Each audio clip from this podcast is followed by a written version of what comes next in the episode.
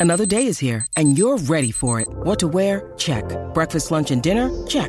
Planning for what's next and how to save for it? That's where Bank of America can help. For your financial to-dos, Bank of America has experts ready to help get you closer to your goals. Get started at one of our local financial centers or 24-7 in our mobile banking app. Find a location near you at bankofamerica.com slash talk to us. What would you like the power to do? Mobile banking requires downloading the app and is only available for select devices. Message and data rates may apply. Bank of America and a member FDIC. This episode is brought to you by Shopify. Whether you're selling a little or a lot, Shopify helps you do your thing, however you cha-ching. From the launch your online shop stage, all the way to the we just hit a million orders stage. No matter what stage you're in, Shopify's there to help you grow. Sign up for a $1 per month trial period at shopify.com slash special offer, all lowercase. That's shopify.com slash special offer. It's funny sometimes because you'll look out and you'll see, you know, death rockers standing next to college jocks, next to skinheads, you know, next to new wave girls. I mean, there's something about us that doesn't, that, that brings all people in. It doesn't offend or it doesn't alienate or make somebody feel that just because they're not of the same style as us, that somehow they can't understand. There's something about the emotion and the intensity of the band that transcends genre.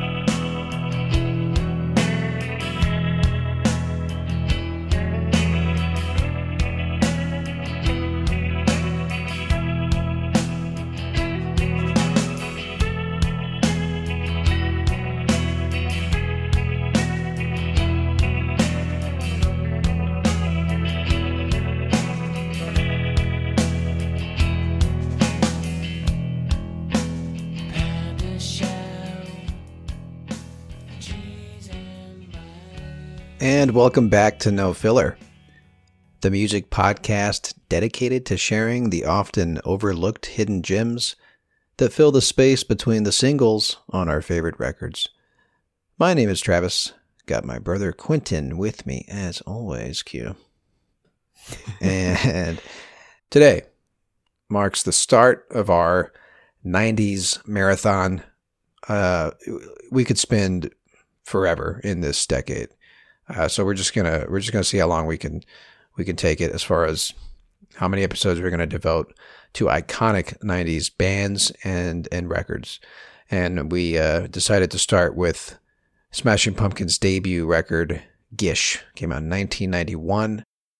That was the voice of Billy Corgan talking about the uh, the diverse crowd that, that they would attract to their shows you know, speaking to just how varied their sound was, you know, how, you know, obviously we're going to get into this big time today. You know, they were, they were a grunge band. Yeah. They were right there alongside, you know, Nirvana and Stone Temple Pilots and all the rest of them in the early 90s putting out this heavier rock music. But there's there's so much more to Smashing Pumpkins, right? It's man, yeah, it's it's so different, dude. And it's not just his voice. Well, I was going to say a lot of it. I think is dude. It well, yes, okay. Of course, there's more to it than just his voice, but his voice yeah. had such a soft. Like I was listening, I, have been listening to a lot of Pumpkins just the last couple weeks. His voice goes from like this soft sweetness to this like almost like sour, uh, you know, sourness, like that. So, you know, yeah, dude, that's a that's a good way to put it. Yeah, I mean, and then uh, compare that to Cobain's voice right. and uh, or you know, Eddie, Staley Eddie of Alice in Chains, like you know, and that's yeah. the funny thing. Layne Staley also had a very beautiful voice, you know. Yeah. Well, and Smashing Pumpkins also had Darcy in the mix, right? And she would, she would, she actually has a track on Gish. So we're jumping the gun here. All right, all right. So yeah, okay. So anyway, it's a great album. It really does showcase, like you know, again, ninety one is the beginning of of grunge. You yeah. know, it really does showcase how how rock was transitioning, right? Like how how how you go from, you know, the alternative rock and stuff of the late '80s into, you know, including including uh, shoegaze into yeah grunge, right? And the Smashing Pumpkins were a great a great example of of of the the bridge, you know. Yeah, and um, first time I've heard this album, dude. I listened to it for the first time. It's probably it was probably three weeks ago now. I never I never listened to Gish. Well, you know, after Gish is Siamese Dream, and of course that's that's when they explode, right? So yeah, pro- probably a lot of people. Well, their first album for Smashing was probably Siamese Dream. At least that's when people probably started to notice them. Yeah, and and another thing too, you know, we're we were four in '91, Right. so we weren't listening to our own music. We we heard Smashing Pumpkins through our brother, our older brother Spencer. I know I heard the singles from Siamese Dream, you know, like everyone else did. Right. Well, well, I have a I have a distinct distinct memory of of sneaking in to Spencer's room, and he had that he had that CD tower, right? Oh yeah. Uh, and and I remember putting uh, Melancholy and the Infinite Sadness on and listening to uh, Bullet with Butterfly Wings. For some reason, I really liked that song. I think I think we both did back back when we were kids. Oh yeah. Yeah. You know, because I mean, think about it. It starts with him saying, you know, the world is a vampire. You know. Yeah, yeah, yeah. I, I remember. I remember listening to that too. Um, but you know, Siamese Dream had "Today" on it. Yes. and uh, "Disarm" was pretty big too. Right. But Melancholy, you know, that's when they had Tonight Tonight was a big one. Zero was a big one. Was that? Did that have 1979 on it?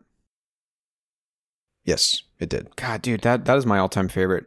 Uh, like top, maybe top 20 songs of all time. Like favorite for me. I just, ugh, just something about. I think, yeah, th- song, th- there definitely is something about it. Uh, you're right about that. And that, that, that album came out in 1995, of course. So, Yeah. So, but even between Gish and Siamese Dream, their sound kind of changed a little bit. I feel like what I like about Gish, a lot of times it's it's got a it's a it's got a really good shoegaze sound. yes, I was reading an interview that, well, actually, and I'll, I'll tell the full story later, but the album Gish, the name Gish, has actually popped up. If, if you follow like Rolling Stone magazine, or you're just a, a fan of the Pumpkins and you follow them on Twitter and stuff, you may have noticed a story that popped up last year uh, that talked about Billy Corgan reuniting with his Gish era guitar.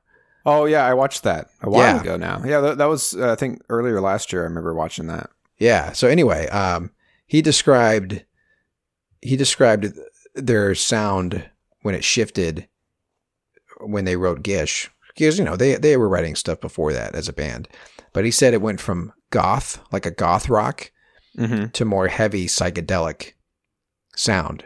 And I think there is some psychedelicness uh, in early Smashing Pumpkins.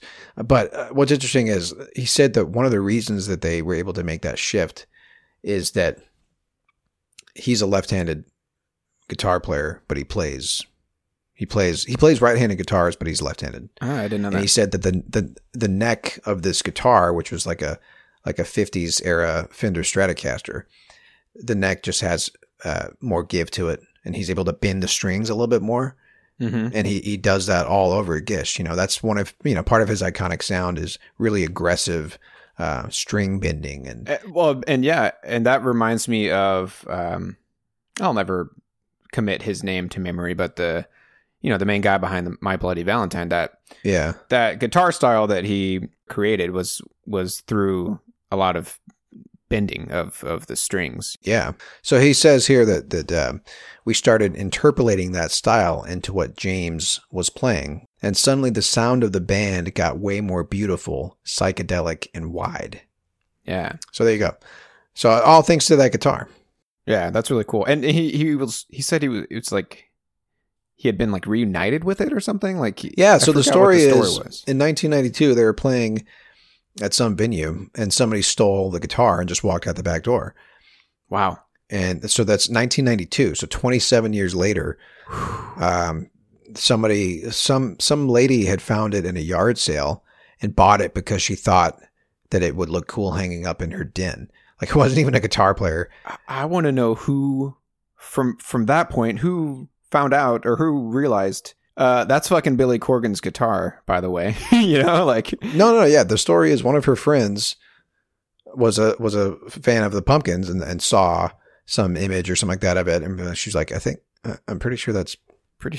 billy corgan's 1991 era guitar that must be a, a huge fan. But the funny thing is, he put this paint, he had this paint job that he put on it to make it look psychedelic, and that was one of the things that, that gave it away. Yeah. But anyway, uh, I wasn't planning on telling that story this early on in the episode, but Sorry. Here we yeah. are. Yeah, Sorry. so yeah, let's let's just. Uh, so what do you want to do here? Do you want to you want to give a, a brief background? Yeah, so I just I wanted to talk a little bit about you know Billy as a guitarist early on, you know, and then kind of how they all found each other and formed the band. So his dad was a professional uh, jazz funk guitarist. So, but along with that, his dad, you know, his dad wasn't around very often, you know, because of his professional career as a touring guitarist. So he was kind of self-taught and um, when he was really young, uh, do you remember those tests that they would give in school? It was like a hearing test, and you like You like you you raise your hand, you know, whatever. when yeah, they would play- play three different tones, or, or or no, two, three tones. One of the two was different, you know, and so you raise your hand Yeah. when you hear the the, the different tone. right, and right. he apparently scored higher than anyone in the history of of them administering that at his school. So much so that they had him come back and do it again, and then the second time he took it, he scored even higher. Hmm. So he was told early on, "Hey, you know, you might your son might be a musical savant or whatever." Um, so, anyways, you know, it's always something that was in his mind. Like, well, when uh, you if your dad's a jazz funk guitar player, you know that's Right. It's probably one of those things that crosses your mind. yeah, You know, So growing up in a musical household, gets himself a guitar, starts playing around with, you know, fiddling with the guitar, laying down these really cool like guitar solo tracks and stuff. But here's a clip from Billy talking about this era and um, kind of what led to him wanting to to start a band. As a guitar player in my mind, I wanted something to frame what I was doing in. So just being able to say play a good solo seemed to be worthless if they didn't have some context. So then I would start making these little songs.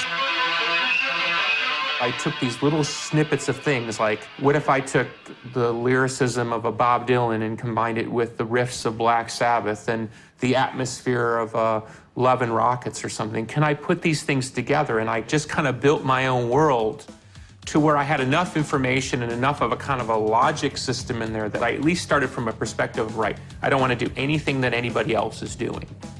And it's only going to work for, for me if I go down this path. so yeah, I'm glad that uh, he mentioned Black Sabbath in that in that quote because I've got something he said in um, in a Rolling Stones interview here that he did in 1994. They asked him, "What groups have you used as building blocks for your band?" And he says, eight years old, I put on the Black Sabbath record, and my life is forever changed. It sounded so fucking heavy. It rattled the bones. I wanted that feeling. With Bauhaus and The Cure, it was the ability to create a mood and an atmosphere. The air gets heavier. With Jimi Hendrix, it was the ability to translate this other level of guitar. Cheap Trick, it was a vocal influence. Although Tom Petersson once told me that Rick Nielsen called us tuneless and non melodic. it's kind of funny. So yeah, that I mean that's like early on. That's that's kind of cool. You know, in his mind, he's thinking like, oh well, let me just borrow like you know the lyricism or like the vocal delivery of like Bob Dylan, Right. mix it in with with Black Sabbath and Jimi Hendrix. And he's talking about here Cheap Trick, you know, The Yeah. Cure. But yeah, if you, you know, since eight years old, he, he, you know, Black Sabbath influenced him from that early of an age. yeah, And that's the thing, man. I think everybody remembers remembers the first time they heard the the self-titled Black Sabbath album, the very first record. At least I do, because I remember listening to it when I was a teenager. Uh, and yeah, it's just one of those. There's one of those uh, transformative moments, or at least it can be if you're a fan of metal, where it's like, man, I get it. You know, these guys really were sort of the the, the ones that started it all. But yeah, uh, I've I've heard that um, that Tony Iommi is a huge, huge influence on on the heavier sound that that Corgan tries to get out of his guitar. You know, that's why he has so much fuzz in his his amp and stuff like that. yeah, yeah. So and like you know, so kind of like what he was saying. You know, I could really only achieve this sound, you know, or these ideas that I have in my head of, of what I want to do as a musician by going down a certain path. Laying down these guitar solos and writing all this stuff is is cool, but without a proper band or a proper vision, you know, there's no there's no context behind it or whatever. It's basically it sounds like he's saying, I you know I'm I can't just be an active one or whatever. Maybe not follow the path that my dad did and just be a you know a guitarist for hire. So jump to 1988. He's early 20s. He's back home in Chicago, uh, and he takes a job at a record store, and that's where he meets guitarist James Iha. And pretty early on, they decided to to start a band. Early on, it was just them two and a drum machine, and uh, their sound early on was heavily influenced by The Cure and New Order. You know, so like the gloomy kind of art rock stuff. And I think, like he was saying, that's probably the goth stuff that he was talking about. Yep. Um, and so it's kind of funny story of how they eventually meet uh, Darcy, who is the bass player. Uh, apparently, Corgan was at a concert in Chicago, so he was he was you know in the audience watching a concert, and Darcy was in the crowd and overheard Billy Corgan criticizing the band. uh, and they had kind of an argument and a, a, discussion about the merits of the band. And then she, he found out that she plays bass and recruited her for the band. So it's funny that they were just, you know, side by side at a at a rock concert. Neither of them knew each other, but she overheard Billy going like, "Ah, I don't like this band because of this and that," or "Oh my god, I can't believe they just did that." And then she jumps in and they start a discussion over the band that was playing. so they they united on on their dislike of a band that They're saying together. Yeah, either their dislike or their disagreement on mm. on how they thought about the band. Apparently, I hope it was, was a disagreement. Yeah, right. That would make for a better, you know. Let's just say that story. Yeah. Right. Um, so it's the three of them now. They're a trio. They still just have a, a drum machine. The owner of some some club that they wanted to play at basically agreed to book them on one condition they replace the drum machine with a live drummer. That's a fair fair request. yeah. So here's where Jimmy Chamberlin comes in. He's he's the uh, eventual drummer for for Smashing Pumpkins, and this is all around the same time. This is all happens pretty quickly. Uh, Chamberlin sees them as their you know as the trio and drum machine band. He sees them play, at a club in Chicago, and he says, Man, did they sound horrible. They were atrocious. But the thing I noticed was that not only were the song structures good, but Billy's voice had a lot of drive to it, like he was dying to succeed. And the funny thing is, here's what Corgan has to say about him reflecting back on meeting Jimmy for the first time. He says he was wearing a pink t shirt, stone washed jeans, he had a mullet haircut, he was driving a 280Z, so a sports car, and he had yellow drums. We were all sort of looking at each other thinking, this ain't gonna happen, man. This is not the guy. So the irony, because Corgan played a yellow Stratocaster, maybe not at that time, but well, but like when you think of yellow drums, you yeah, know, like whatever. you think of like Def Leppard or like I don't know. I guess, yeah. So sure, why not? Chamberlin was in a band called JP and the Cats and they were kind of like they were terrible, dude. I look I looked up a few clips of the band. They're basically, you know, a band that you hire to play at your wedding or something. Which is this is why Corgan's like he takes one look at Jimmy Chamberlin and it's like there's no fucking way, you know. But don't ever judge a book by its cover. It's yeah, well, and it's funny too because when you listen to some of the guitar solos, well, and like the drumming too, and like there are times where it does sound like that kind of 80s kind of like uh, I read a quote saying that that Smashing Pumpkins and this album throws down like Guns N' Roses on a My Bloody Valentine trip. Okay. I think that's pretty accurate, dude, especially so actually let's this is a good segue into our first clip. The guitar solo in in Bury Me, which is the first song I'm going to play, is very like Guns N' Roses kind of stuff or Van well, we kind of yeah. I mean, we we touched on this uh, on our very first episode on Alice in Chains. That yeah, I mean, think about it. I mean, this is the these guys probably listened to some of that hair metal when they were when they were growing up or when they were learning how to play guitar and stuff because that was the quote unquote metal or at least the popular metal that was happening back then you know so especially Yeah. you remember I've, we have talked about how um, if you look at older images of pantera i mean they look exactly like those, Right. those hair metal bands Like Def You know? Leppard and Twisted Right. Sister. So yeah, It, it- and this is what we were talking about with the the bridge between the, the '80s sound and the start of the of the '90s grunge. Like you you hear Yeah. it in these early grunge albums. And, and it is cool with with Smashing Pumpkins. They they are kind of like they're they're a great. I mean, they're they're a bridge between like shoegaze and grunge Yeah. and and you know the the kind of rock that that that came before it. So let's play the first track, which is what is it? Track three. Yeah. Nope. Track four. Who cares? Uh, we played a little bit of Rhinoceros in the intro. Uh, so for our first clip, we're going to jump down to track four, the next track on the record. It is called Bury Me.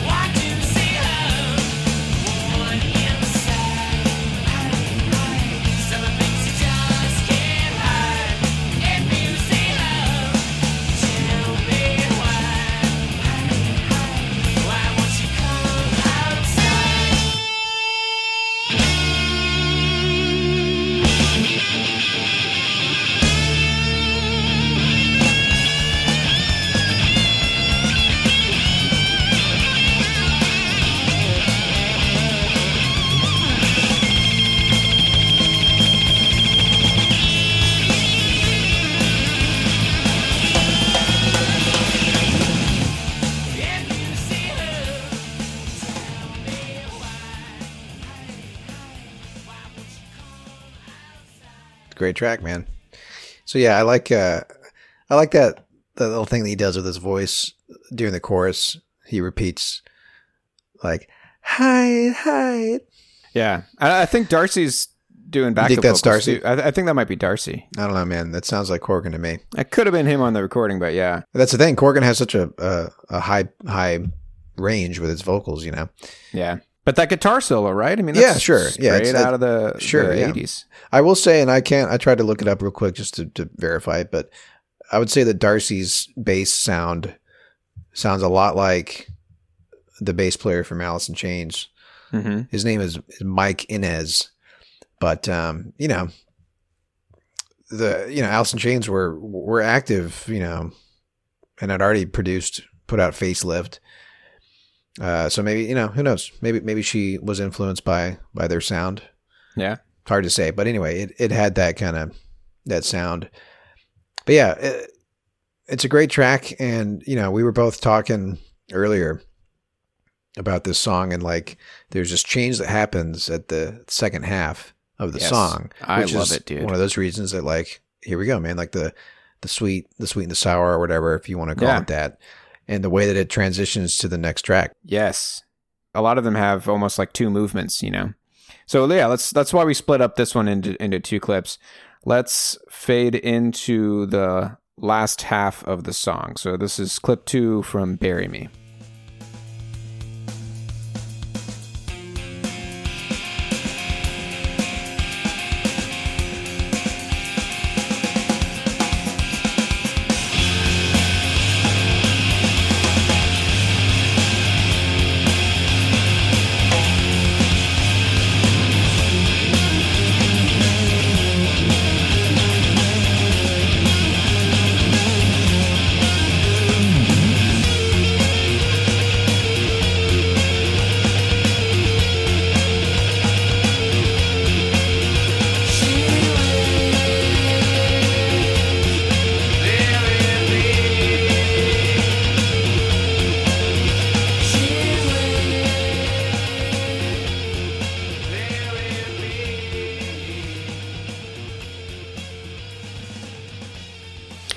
That's a little bit more sweet, man. I'd say he was a little more sour in the first clip. Love it. Yeah, I, love just it. like that. I like that transition that they do there. Um, yeah, because like you said, it's like it's a whole separate. You could almost be a separate song, like a like the start Right. of a new idea. I feel like we talked about this with with My Bloody Valentine, and I'm sure a few other bands that we've covered on this podcast. Uh, Corgan pretty much shunned every major label that offered to record their music because to him, you know, he said he says that what the band does is so specific that we could not dilute it in any way. We couldn't put ourselves in the position where we were powerless. So they eventually signed with an indie record label called Caroline Records, um, and you know that way they were able to to maintain control of what they what what they wanted in their sound. And they have Butch Vig come in to produce the record. Later on that same year, Butch Vig ends up recording Nirvana's Nevermind, and he's also produced. I mean, he the list is is insane now, but he was still kind of making a name for himself back then. He goes on to to produce a few Sonic Youth records. He's he's worked with the Foo Fighters now. Dude, it's funny that you said Sonic Youth because I wanted to mention Sonic Youth um, because I feel like uh, the sound of that, the second part of that song, kind of reminded me of the Sonic Youth sound, which obviously Sonic Youth was well, well into their their their their music at that point. You know, they were very well known. Uh, Yeah. you know, eh, the thing about it, like, I like I, what I liked about that part is like he's doing these like open open string chords almost like these open chords he's very Mhm. uh but but for you know with a lot of a lot of fuzz still on the on the guitar so it sounds it just sounds really cool kind of reminded me of sonic youth like i was saying sort of that noise rock um you know and sonic youth had a lot of similarities to shoegaze but they they like they predated shoegaze so anyway I, I you know that's funny i didn't realize that butch vig did sonic youth stuff too Yeah. Yeah. So Butch was recording and producing records at the time, but he was doing records for, for indie labels that had small budgets, you know, that only allowed for about three to four days of recording time. So there, he was just knocking him out, you know. Um, actually, I'm let's I'm to let Butch talk about this a little bit. I've got a, I've got a clip of him kind of talking about about recording Gish. Gish was the first record where I really had a chance to work on the sounds and, and to really try and make a great sounding statement. We spent about 30 days recording and mixing. Up until then, I think every record I'd done had been about three or four days. You know, track everything in one day, overdub all the vocals in the second day, and then mix everything in the third day. And I did hundreds of records that way. It was good learning because you have to do things really quickly, just make decisions really quickly, and and uh, get things done because there there was no time to to even think about things like that if if it was good enough or if it could be better.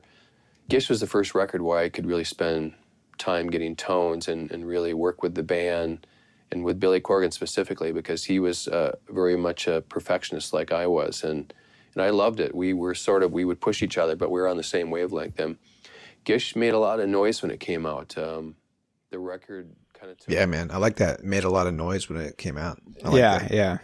So, like he was saying, but before Gish, he was just cranking out records, you know, for for indie labels with small budgets. Um, he thinks of both Gish and obviously Nevermind. You know, looking back, those were the two albums that kind of changed everything for him because after those two albums came out, the phone just wouldn't stop ringing. He was getting asked to produce Oh my god, everyone. yeah, dude. Yeah. especially after Nevermind, obviously. Yeah. So real quick, I just wanted to, uh, you know, I didn't even think about this until just now, but I, I remember reading. So I had said that that Corgan moved back to his hometown of Chicago in the late '80s. Well, he had he had moved down to Florida before that to join a, a band called The Marked, and this was like that goth rock kind of stuff that he was doing even before he met James. But I remember reading somewhere that that was a thing that he experienced too, because he recorded some stuff with the Marked, and it was the same th- kind of thing. They only had about three to four, three or four days to to make a record, you know, because there just wasn't any money in the budget for it. So I wonder how how they were able to get that with Butch. You know, I'm wondering what it was that changed as far you know because it's an indie record label. I'm wondering how why why they decided to you know spend a little bit more money and and give them a little bit more time. Maybe it's just because they heard demos or Maybe because heard you were saying that, like the you know, he was so meticulous about and it's sort Yeah. of perfectionist. Maybe that maybe it's part of that. Yeah, I guess Caroline Records is probably the only one that would give him.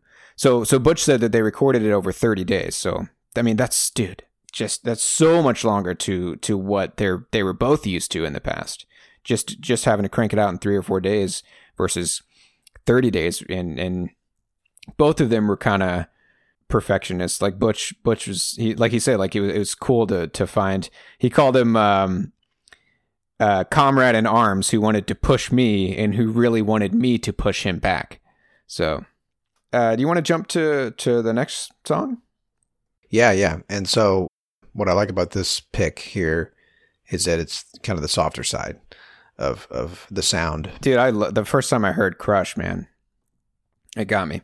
Uh, and we're gonna play the whole song. And I want to. Sometimes we like to play the very end of a track so that you can hear the transition between songs because it's you know for us that's part of the the the you know beauty of of listening to a record from start to finish is to enjoy those transitions and to see what the producer and the band like see how they wanted it to flow from song to song. So we're gonna play the very end of "Bury Me," and and then we're gonna play. We're gonna have it go straight into "Crush."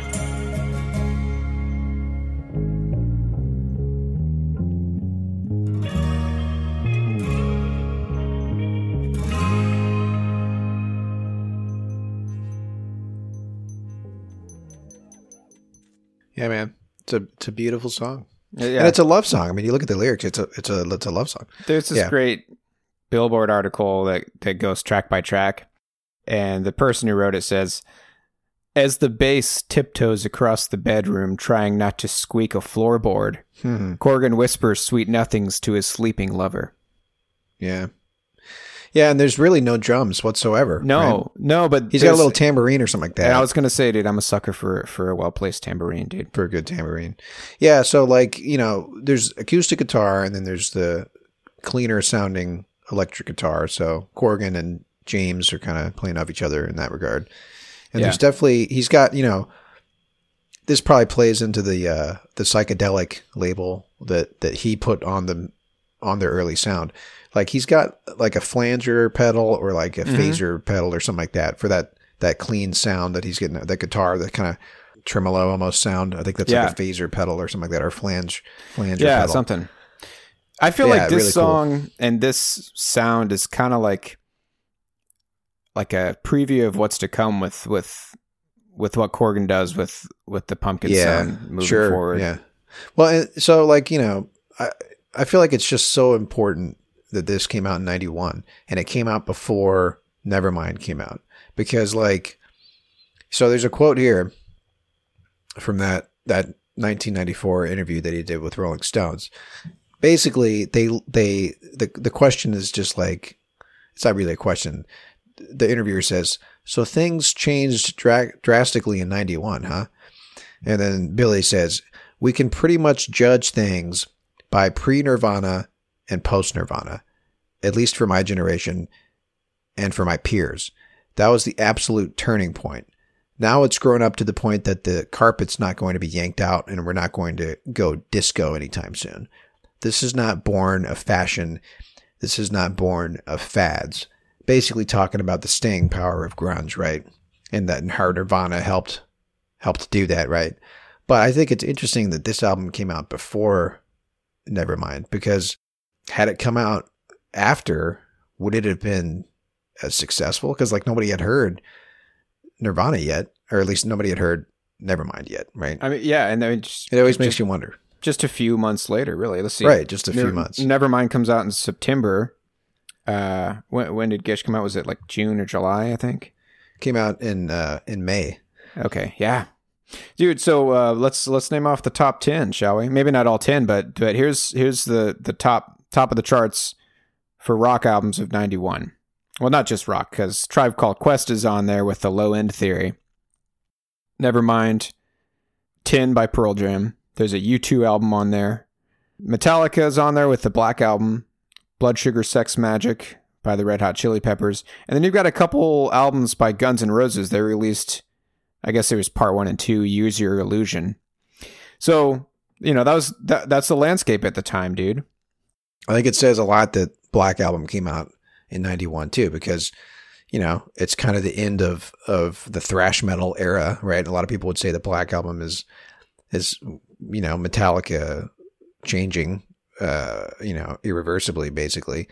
The Black Album is when Metallica stops being thrash, you know. They put out And Justice for All, which is like one of their most, like, complicated records as far as like what they were doing like song arrangements and stuff. And then they go into Black Album, obviously, and uh, become even more successful and hit the mainstream and all that stuff. Yeah. But it's just funny because 91, thrash metal of the 80s is over. You know, even Metallica is changing and becoming more mainstream. And then grunge hits the same year. Like 91, man, what a huge year for rock. Oh yeah, dude. REM shows up on there with with Out of Time. What what shows up on Out of Time? I gotta say, I'm not too familiar with their stuff from the from the 90s. I, I'm a big fan of REM's. 80s Losing stuff. My Religion, dude.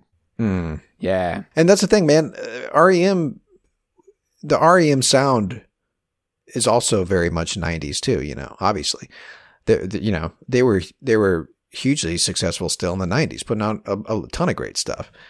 Yeah, dude. Man, it really was an important time, dude, for for music. Uh, yeah, I mean, the '90s was the last the last true solid decade for rock and roll. You know, it just was. You know, moving forward, it just branches off into so many different genres. It was the last there, you know? decade for mainstream success in rock Yeah. music, right? Yeah. If you want to put it that way. Yeah, because really like most most mainstream rock now really like blurs the lines between like pop Yeah. and disco even but basically from the 2000s on, you know, it's it's hip hop dominates. Or not hip hop, pop music in general Pop music, yeah. right?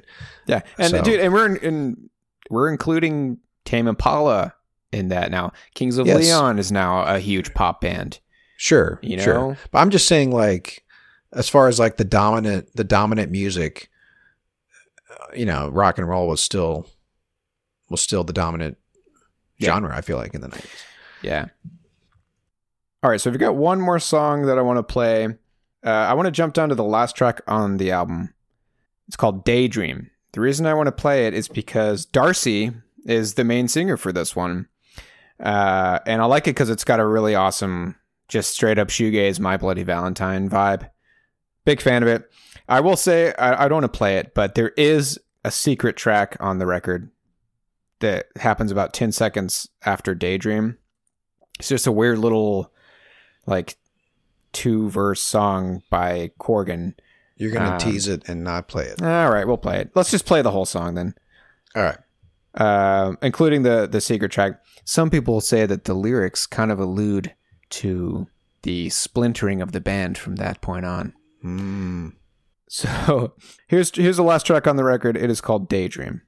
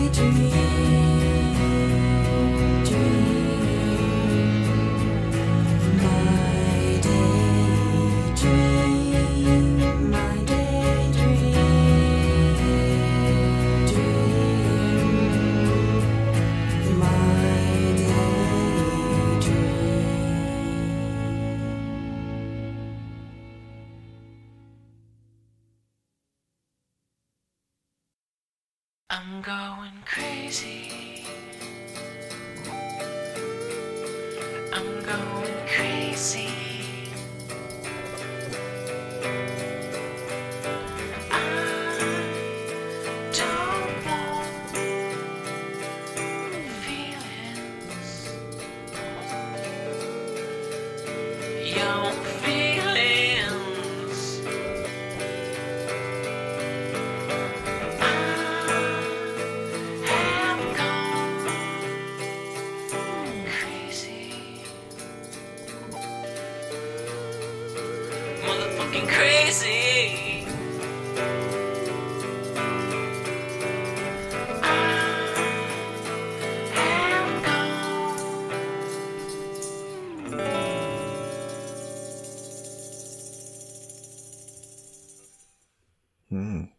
Drums. Yeah, what the hell, dude? They could have left could have left it on such a high note, you know, with that really pretty The question is, Q, did he sneak it in? See, now that's the thing too. Like I was, Was just that a thinking, hidden message? think about how, how all the other record labels or producers who would have been like, "No fucking way, dude, we're not going to put that in at the end." I bet Butch was just like, "Sure, man, why not?" you know? That's what I'm saying. Like, did If he had, if he's got beef with his band members, did he sneak that in? Yeah, I Probably see, not. We're and- probably and- reading too much into it. Uh, right. Well, and I purposely didn't want to even go down that road because that's Yeah, like yeah. because now Corgan is you know infamously like it just you know big headed and and Yes, kind of full of himself and and I saw I, that- saw a quote that said that he hadn't he hadn't he hadn't been in the same room as Darcy in like well over a decade. So yeah, but like the lyrics there like I'm going crazy I don't want feelings your feelings yeah, yeah.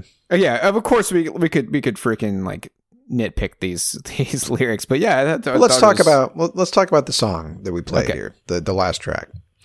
Uh, you're right. Like it, it makes me want to hear more. Uh, I was trying to look to see if she was in any other band, and, and really, there's not much else out there that she's done. Um, but yeah, her voice definitely, like you said, very very shoegaze Mhm. sounding voice, that kind of soft delivery. I liked it. I like the way she she she delivered delivered that song. I like it. Yeah. Well, and shout out to Butch Vig too for for the way he, you know, mixed it and everything. Sure, yeah, sure. All right, so that's that. Um, so before we dive into our what you heards, let's take a quick break.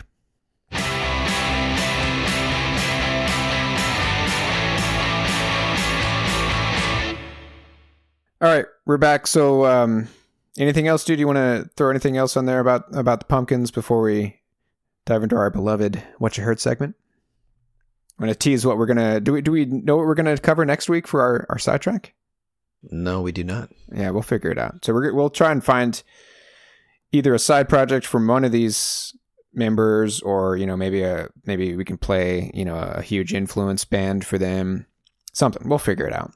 Yeah, I think the only other thing I want to add about the Smashing Pumpkins is like how constant they've, uh, as far as like when I think back to to rock bands that have been like there since like the beginning of my starting to like starting to notice and listen to music, you know, is- they're one of them, dude. They're one of the bands because, like I said, before I had my own records, record collection, buy my own CDs, I would go and sneak into our older brother's room and, and listen to, to Smashing Pumpkins, you know?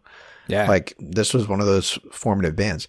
I may not have ever really dive, you know, I, I haven't really dove deep into them before, but I'm starting to, you know?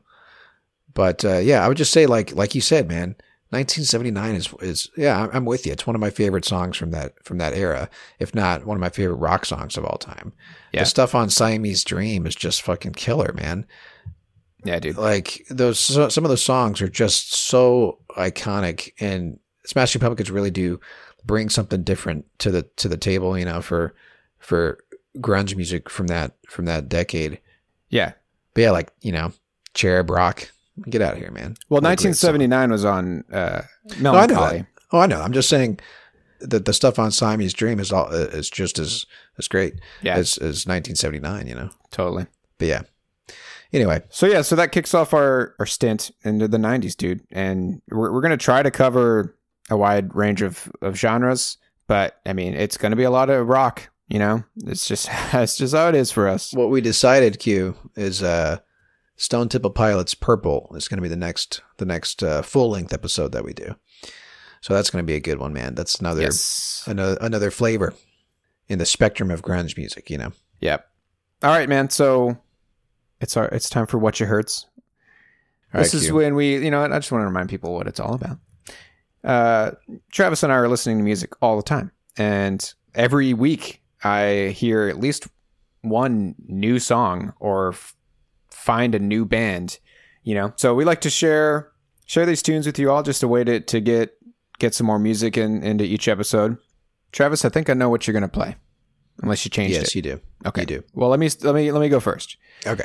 Uh, because I'm ex- I'm really excited about this band. I just found them. Well, they found me. Someone shared them Whoa, with me. They found you. well, it, this was another another post that someone did on the vinyl subreddit. Okay. which is great. I've I found a lot of great music through that through that music community. This is a band called Altın Gün. They are a Turkish psychedelic rock band. The guy who formed the band has a huge fascination with Turkish sounds from the 70s. So he decided to to form a contemporary band and to combine the traditional Turkish sound with Western rock influences. I had a really hard time picking what song to share with you, dude. So I'm just going to play the first track on the record. We're going to play it all the way through. It's just over two and a half minutes. I think it's pronounced Yolcu.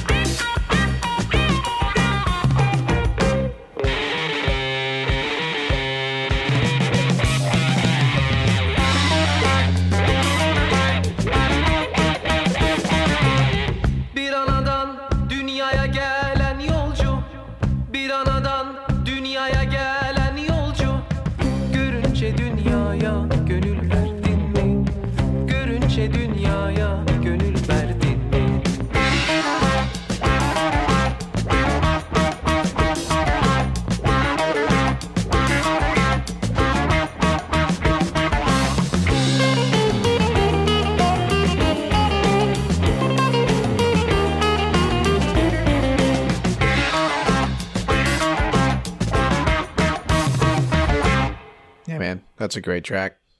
Very psychedelic. I, I love the way that they, like you said, the Turkish. They they combine that traditional style, dude. Yeah, really, really well. I, I love that stuff, man. You know, um, I like it when bands when bands do that, man, because it's like, you know, I, I've talked about the band uh, Sepultura, the metal band, Mhm. and how they used to um, incorporate kind of Brazilian stuff into their metal music, and it just like, it's just it, it adds that that flavor that you haven't heard before or tasted before.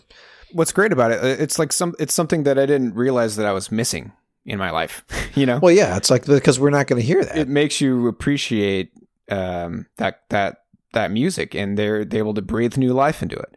Anyways, uh, the album is called Gece. Came out in 2019. Again, the band is called Altın Gün, and this entire album is great. And there's also a female singer, and they kind of it seems like they swap songs. I mean, like like there's no song where they're both singing at the same time.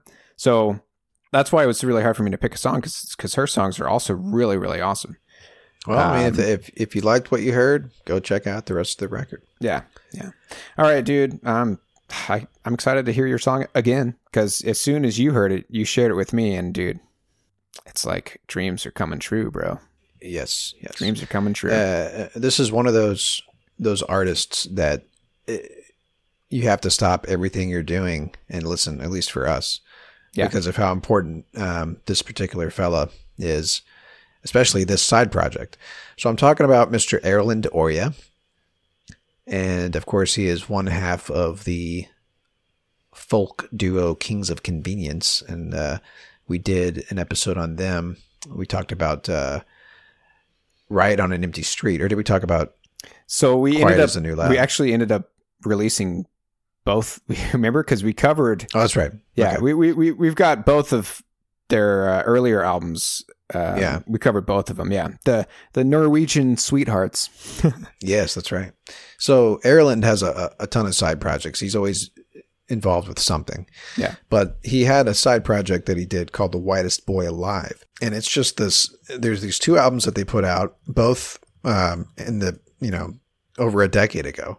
Um so like I just wasn't expecting it. And I was listening to um my Spotify's release radar playlist, which comes out once a week every time there's new music that, that comes out from a band that you follow. And I just, I heard it and I was like, this has got to be, is this who I think it is? You know? And then Dude. sure enough, man. Oh man, so good. I thought for sure that all we were we were ever gonna have were those Were two those two. albums from from the early aughts, dude. Yeah. Well, here you go, Q. According to uh, Wikipedia, on March 5th, 2020, the band released a brand new single, Serious, officially beginning their comeback. Oh. And that's what I want, man. I want a full comeback. I want a full record, and I'm sure they will. This can't be the only thing that they that they recorded when they were in the studio. there, but anyway, dude, there's um, man, there's the perfect '70s disco rock. Yes, I- exactly. so man. good. It's- it is so good, and his voice is just amazing.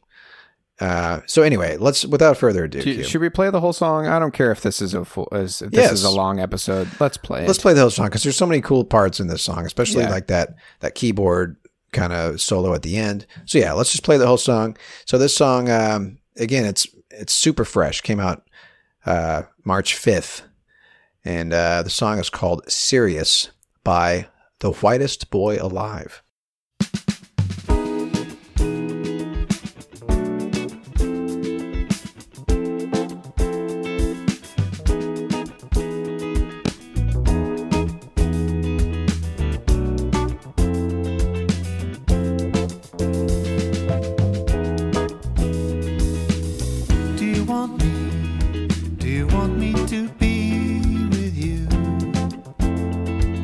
Or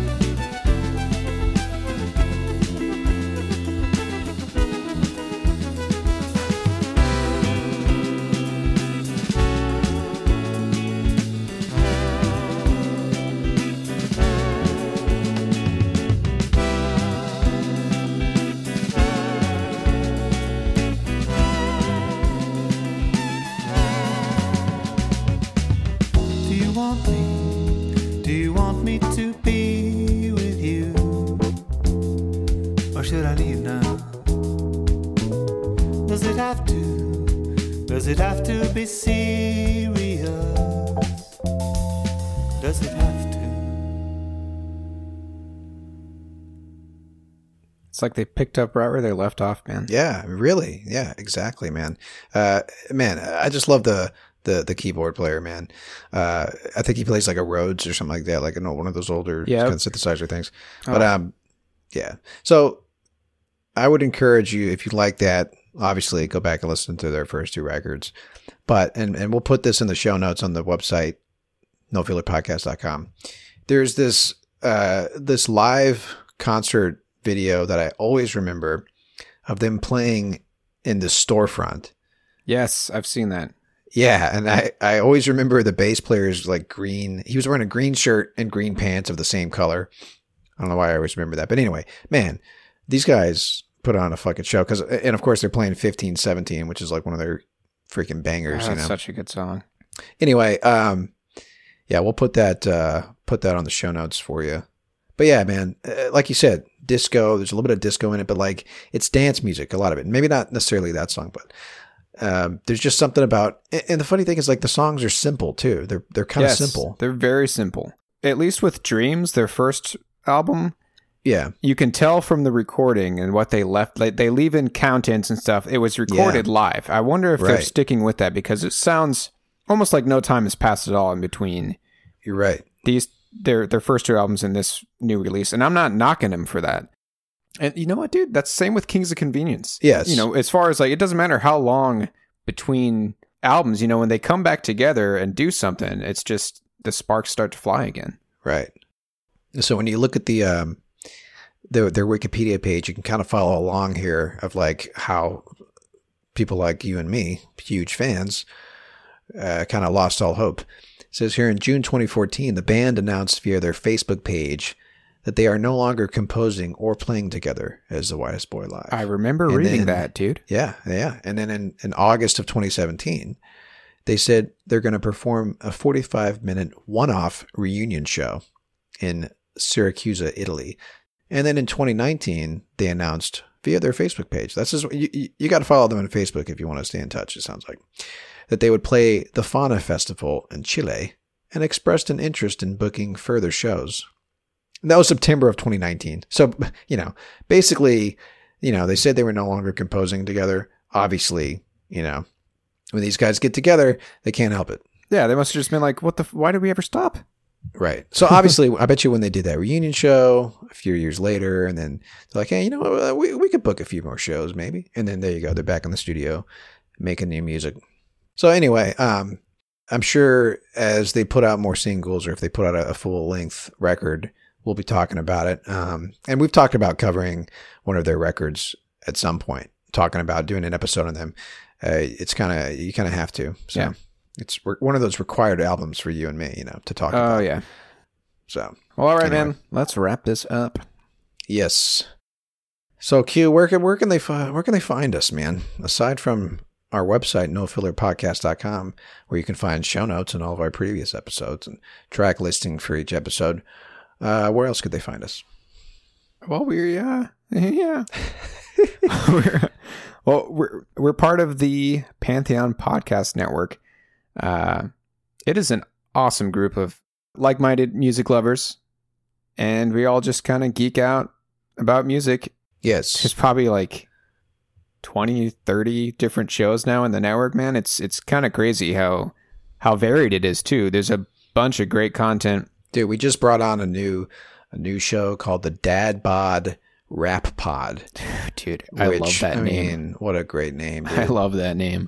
so yeah, Yeah, dude. more than just rock and roll. We talk about we try to talk about everything on this network. Um, obviously, you and I we lean toward rock on the spectrum of, of music that we love, but you know, there's there's if there's a if there's a band that you like or a type of music that you like, surely there is something on the podcast network, the Pantheon Podcast Network, for you. there's podcasts that that focus on one artist and that's the entirety of, of every single episode like is it rolling bob talking dylan the shout it out loud podcast It's a Kiss podcast, nothing obviously. but kiss yeah dude um just just hop on to the Pantheon Podcast Network. It's pantheonpodcast.com, or you can just find it on anywhere that you get your podcasts. If you subscribe to that network, then you'll get our weekly show in the feed as well as every show. You'll get the newest episode. And if you like pods in particular, you can follow them individually, but you can listen to everything uh, by following the Pantheon Podcast Network's uh, feed. Yeah, I think that's I think that's the coolest thing about the network, dude. Uh, You know, there's you can either listen to the podcast as if it's uh you know like a, a TV station, and you can press play Yes. and you listen. It's just going to give you each new episode, you know, from one from one podcast to the next. Or you can actually you can find each one of our podcasts as its as its own separate thing.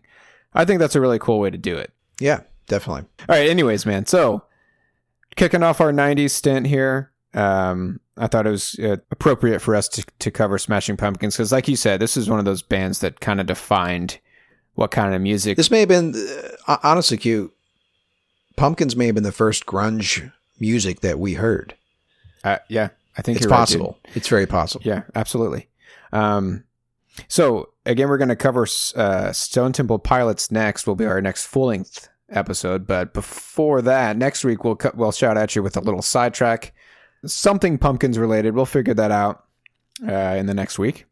Until then, thank you as always so much for listening. My name is Quentin. My name is Travis. Y'all take care.